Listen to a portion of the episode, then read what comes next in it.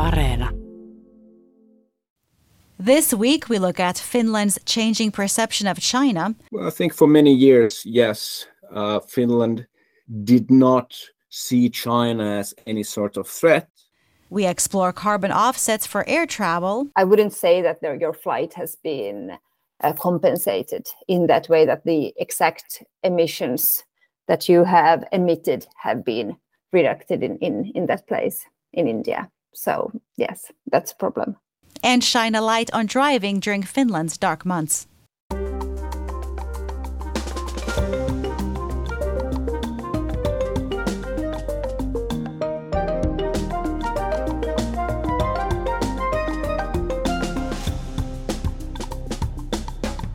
Hello, I'm Zena Iovino. I'm Veronica Kontopoulou. And this is All Points North. This week, we're looking at Finland ringing the alarm bell on China, the sometimes murky world of carbon offsets, and Finnish driving hazards. But before all that, Veronica, what's caught your attention in the news this week? Well, like everyone else in Finland, I've been watching the NATO process drag on. But the Finnish president and foreign minister have been upbeat about the progress in Finland's NATO bid. Here's Foreign Minister Pekka Haavisto at this week's Nordic Council meeting that took place in Helsinki. As you know, Finland and Sweden applied for the NATO membership uh, last spring. Uh, we have been quite successful in ratification process. We have now 28 out of 30 NATO countries that has ratified. We have two remaining countries, uh, Hungary and uh, uh, Turkey.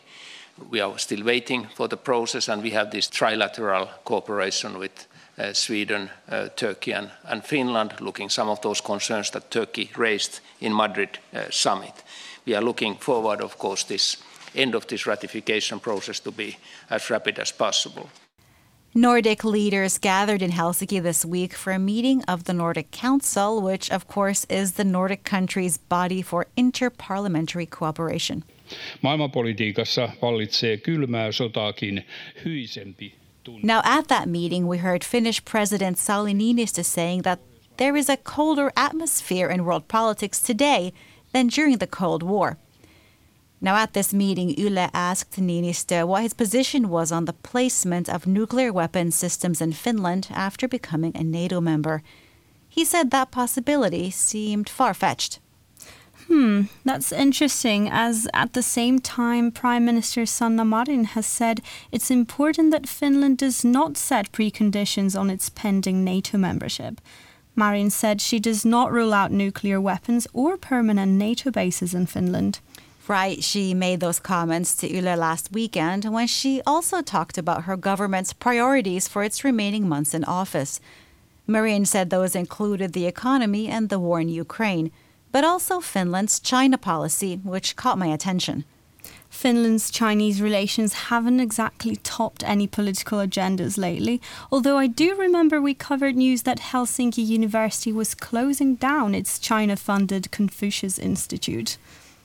Yes, that shutdown followed a similar move by universities across Western countries to shutter China sponsored centers on campuses.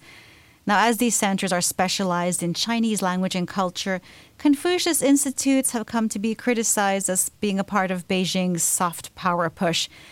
But to get some more context on Marin's comments about Finland's China policy, I talked to Mikael Wigell of the Finnish Institute of International Affairs. I think there's been a a, an awakening to the fact that also China uh, is threatening with sanctions more frequently these days. So we have seen sanctions becoming a central instrument in international politics in recent years. And it's mostly been about the US and Europe using sanctions. But now, what we discover is that also China has become more active in threatening other countries with sanctions, for instance, Lithuania in Europe.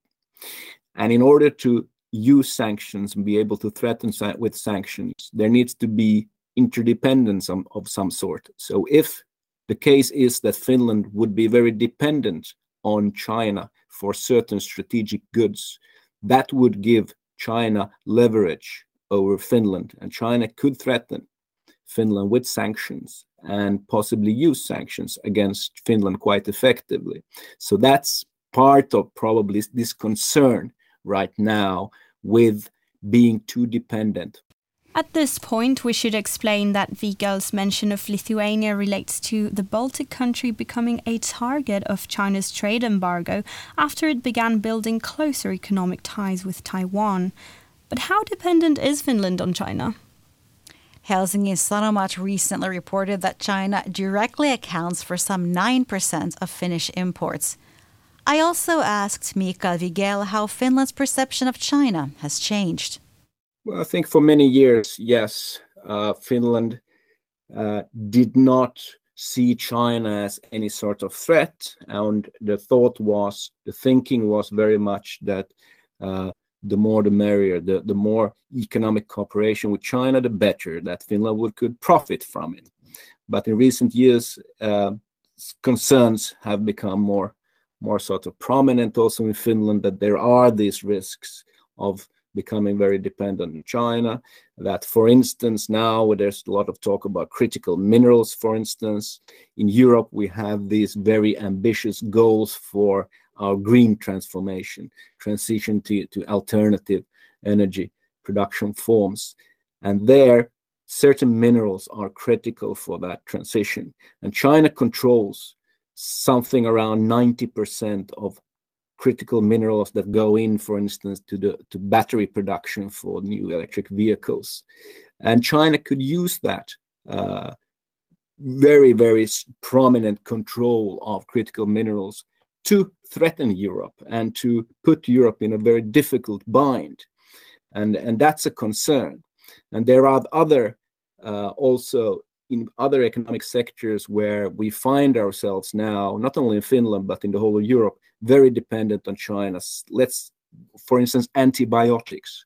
Uh, we're extremely dependent on Chinese production and Chinese uh, export to us of antibiotics. So there are these certain very strategic goods that China these days these days control very much, and Europe has become concerned that China might use that those strategic goods uh, for strategic leverage. And that was Mikael Wigell from the Finnish Institute of International Affairs talking about Europe's rethink on China as many European countries deal with the fallout of their energy dependence on Russia. Would you like a weekly summary of the top stories from Finland sent straight to your inbox? Just sign up for our weekly newsletter. Go to yle.fi slash news and look for the newsletter tab at the top of the page. That's yle.fi slash news. COP27 kicks off in the Red Sea resort town of Sharm el Sheikh this weekend. Over the years, activists have criticized the UN's top climate conference as a forum for greenwashing. Joining COP's Nordic Pavilion, Finland says it will be introducing the concept of climate smart food systems. So I did a bit of research about what this means, and apparently it's about restructuring our food systems in a way that combines healthy and sustainable eating whilst enabling just climate action. Now, this does sound promising, but Zena, how is Finland actually doing in regard to reaching its goal of carbon neutrality by 2035? I'm looking at Finland's annual climate report here, just published by the Environment Ministry. And what does it say? Well, it says that Finland is making progress towards carbon neutrality by 2035. But in this report, Environment Minister Maria Ohisalo draws attention to Finland's forests and fields for the first time turning from carbon sinks into a source of emissions. Right. I remember we reported the Natural Resources Institute saying that logging exceeds sustainable levels in southern Finland. And just this week, we ran a story about how coal powered electricity and heat generation rose 8% in the first nine months of this year compared to the same period last year.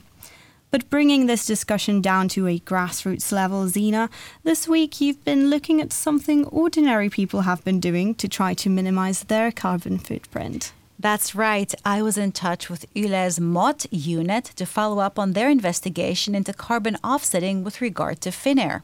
Carbon offsetting allows air passengers to pay extra to help compensate for the carbon emissions produced from their flight, right? Yes, that's the theory anyway. MOT took a closer look at a Finnair compensation project in India's Chikbalapur district. The project supplies families with small biogas plants.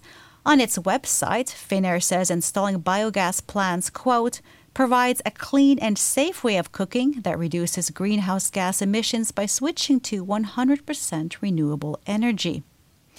Carbon offsetting is, of course, a broadly debated topic. Here's Yle journalist Jessica Stolzmann, who traveled to India to see Finnair's carbon offsetting program in action. I wanted to find out where the money goes when you offset your flights operated by Finnair. So I went to India, to the countryside, where they have this biogas project in Chikbalapur district in, in Karnataka. And there, Indian families have been helped to switch to using biogas for cooking instead of burning wood. And this reduces the emissions of uh, CO2. And this reduction in, in, emissions is sold, for instance, to Finland and, and Finnair's customers. So I wanted to travel there to know how it works and if, if the reduction in emissions really happens as promised.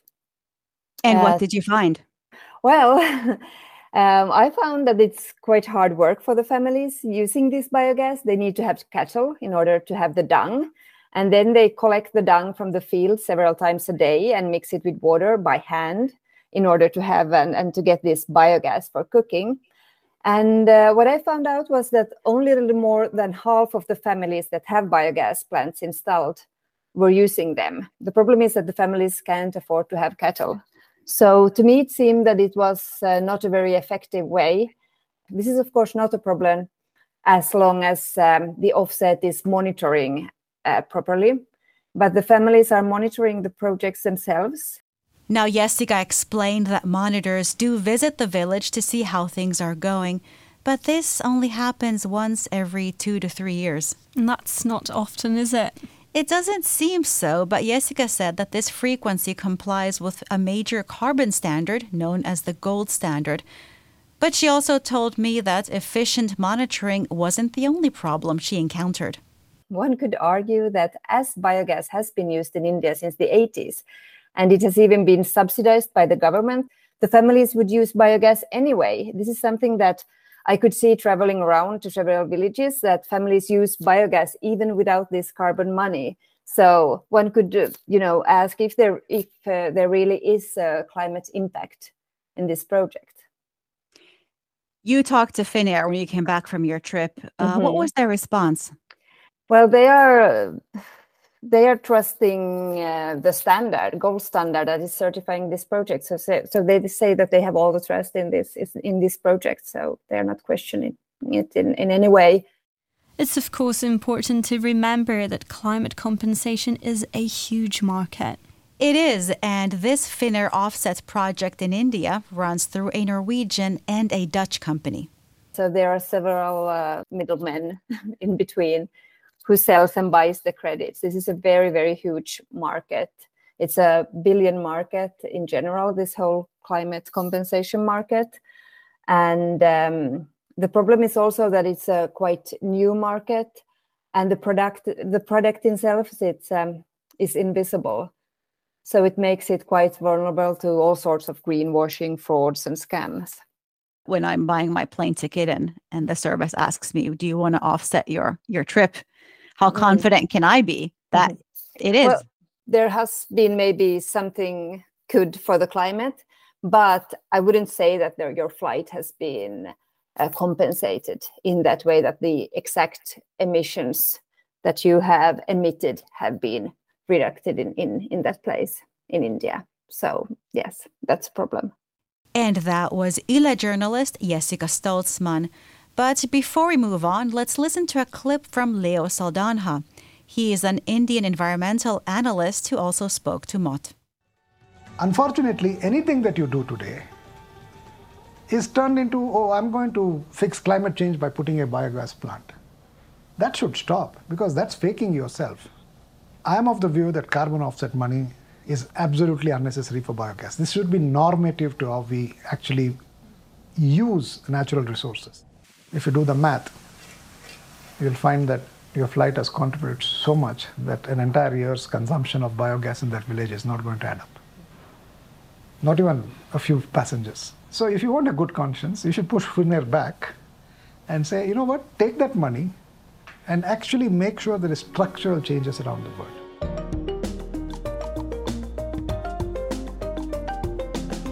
You can join the conversation too. Let us know what you think on Facebook, Twitter, and Instagram. You can also leave a voice note or text on WhatsApp. Our number is plus 358 44 421 0909. Shall we have a look at what else has been making the news this week? Let's do it. First up, the government proposed setting aside some 6 million euros for the trialling of a 3 kilometer long partial fence along Finland's eastern border with Russia. Prime Minister Sanna Marin saw her Social Democrats' support dip by 1.1 percentage points in the latest Yle poll. That's the largest change for any party in this month's voter sentiment survey. Another Yle poll found that the majority of MPs think Finland should boost nuclear energy production. The energy crisis caused by Russia's invasion of Ukraine appears to have increased support for nuclear power in Finland. Finnish transport and communications agency Traficom has cancelled more than 2,000 taxi licenses.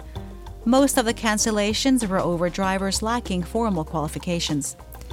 Finnish security firm F-Secure said the records of around 200,000 Finland-based LinkedIn users have been leaked on a hacking forum.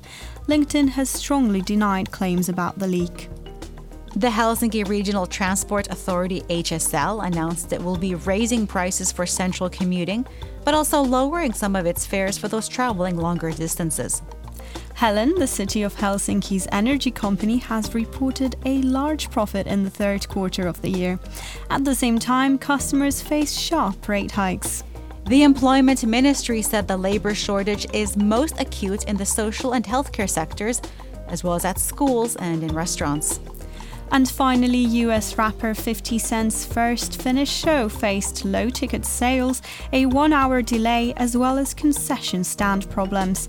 Ticket sales were weak, even though 100 ticket holders could bring a friend to the Seinäjoki show for free. Veronica, I seem to remember he rebranded as 85 cent to make up for inflation. no one is safe from inflation, it seems. We've been hearing that meteorologists are disappointed with the long term weather forecast for November. What's that about? Yes, uh, according to Foreca's monthly outlook, November is set to be several degrees warmer than average, so most likely we won't be seeing any snow to brighten the hours of darkness. We've had time to get used to darkness falling earlier in the afternoon since we switched back to wintertime. Indeed, and this winter darkness is placing a toll on the mental health of people in the country, with more than 100,000 Finns reporting they experience seasonal depression symptoms. That's according to a report by newspaper Ilta-Sanomat. Uh, that is definitely something for us to follow up on. But you've been looking at driving during the darker months, haven't you? Yes, we had a message from our listener Guillaume about what he calls Finnish car culture. He says, and I quote here Having lived in a few other countries in Europe, I am astounded at the use of mobile phones while operating a vehicle here in Finland. Also, the use of pedestrian crossings seems like a gamble with death, whether or not the driver will yield or not. So thank you for reaching out to us, Guillaume. We love hearing from you, so do keep sending us your messages. Our WhatsApp number is plus 358 44 421 0909. But yeah, road safety is increasingly compromised during the autumn and winter months. In fact, Leena Piipa, contact manager at the Finnish Road Safety Council, told me both drivers and pedestrians alike could do more to stay safe on the roads during the darker months. Let's have a listen to what she had to say. When it's dark outside, the traffic risks are the same as when it's light but people can't see them so so well. So that's why, for example, lower speed limits are set on roads at at this time of the year. This kind of proactive driving driving style is very important in, in the coming months. So that means reducing speed and keep good safety distances and and be attentive. Distraction is is a very big problem in, in traffic. And for pedestrians, uh, what's the perhaps number one thing that pedestrians should do to keep themselves safe during the dark months? Mm. Well, reflectors are very important. And according to our Liikenneturvas observations, only one in two pedestrians wears a reflector. So the most common reason for not wearing one is forgetfulness, and that's why we have these campaigns. Uh, our campaign this autumn is Be Strongly Visible, and we want to remind pedestrians that now is the time to wear a, reflector, and please remember to wear it every time you go outside. So it is very important. It helps the car drivers to see pedestrians in the dark streets, even in cities where there are street lights. It's as important there as as in other places in traffic. It is indeed shocking how few reflectors you see on the streets, especially considering that there is a wide range of reflective items to choose from, such as reflector beanies, coats, and backpacks. Being too cool for a reflector is not, however, the only problem compromising road safety nowadays. The little device in our hands that we constantly stare at and keeps us distracted could one day cost us or someone else their life, as Piipa explains. If you don't concentrate what you are doing when you are driving a car and you maybe have a mobile phone in your hand and you maybe glance at it then you may not see the pedestrian in front of you crossing a road. And the same applies for pedestrians. If you if your attention is on a mobile phone and you are going across the road and you may not see the car that is coming, it may be a slippery and the car driver wants to stop but is not able to. So it's um, it's joint effort to make sure that the traffic is, is safe for all of us. And that was Leena Piipa from the Jyväskylä office of the Finnish Road Safety Council.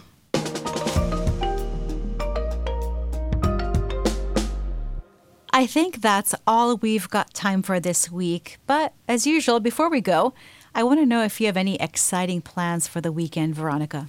Well, nothing too exciting. I was thinking of dusting off my old paintbrushes and adding some color to the doom and gloom of these days. That does sound creative. Have you got an Areena tip for me as well? Yes, I do. In what could be described as the love child between Project Runway and the Great British Bake Off, BBC reality competition series The Great British Sewing Bee searches for Britain's most sensational amateur seamster. Wow, thanks for that.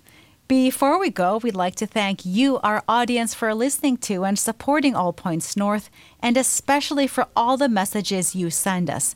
Please keep them coming in via WhatsApp. I'd also like to give a big thanks to our audio engineer, Anders Johansson. Don't forget, you can keep up to date with all the latest news from Finland in English at yle.fi slash news. Have a great week. Bye. Goodbye.